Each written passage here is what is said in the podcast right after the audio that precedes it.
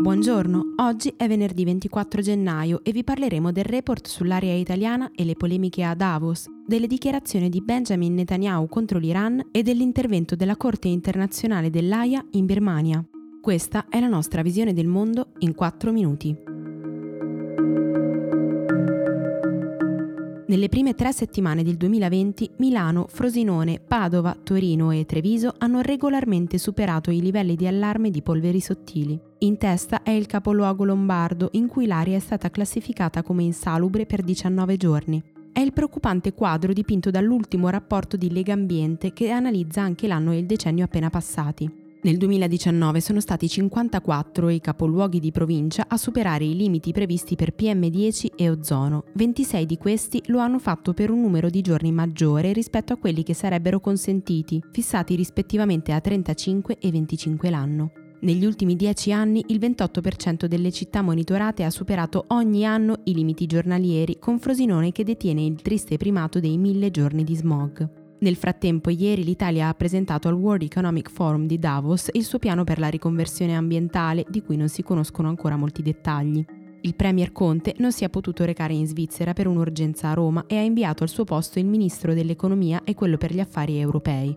Ad alimentare le polemiche attorno alla convention, oltre alle solite uscite di Donald Trump, anche un report di Greenpeace International che ha evidenziato l'ipocrisia delle 24 banche presenti al forum.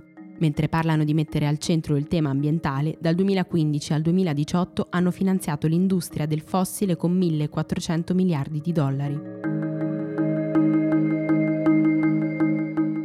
Premier israeliano Benjamin Netanyahu, durante il discorso tenuto in occasione del 75 anniversario della liberazione di Auschwitz, ha definito l'Iran il regime più antisemita del pianeta e si è detto preoccupato del fatto che i paesi occidentali, eccetto ovviamente gli Stati Uniti, non abbiano ancora preso posizione contro Teheran.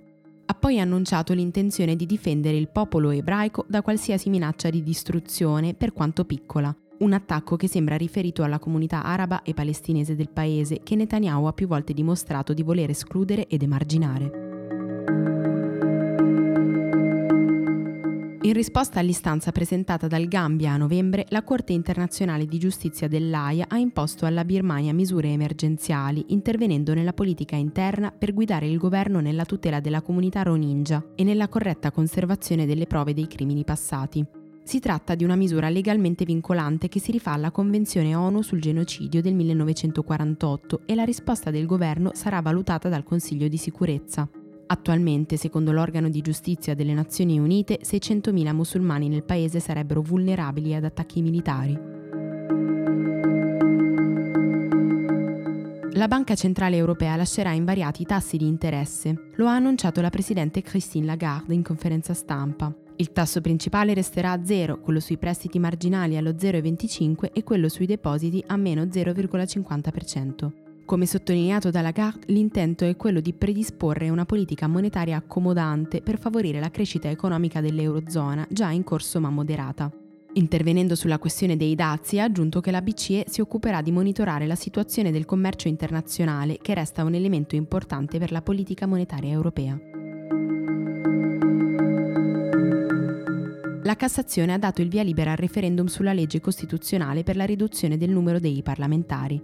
Secondo l'Ufficio centrale per il referendum della Suprema Corte, infatti, la richiesta di consultazione popolare, sottoscritta da 71 senatori, rispetta l'articolo 138 della Costituzione. La stessa ha poi confermato la legittimità del quesito referendario proposto. La legge, che propone l'abbassamento del numero dei deputati da 650 a 400 e dei senatori da 315 a 200, era stata approvata in via definitiva a Montecitorio con larga maggioranza. Ora dovrà essere fissata la data della votazione. Per oggi è tutto. Da Antonella Serrecchia e da Rosa Uliassi a lunedì.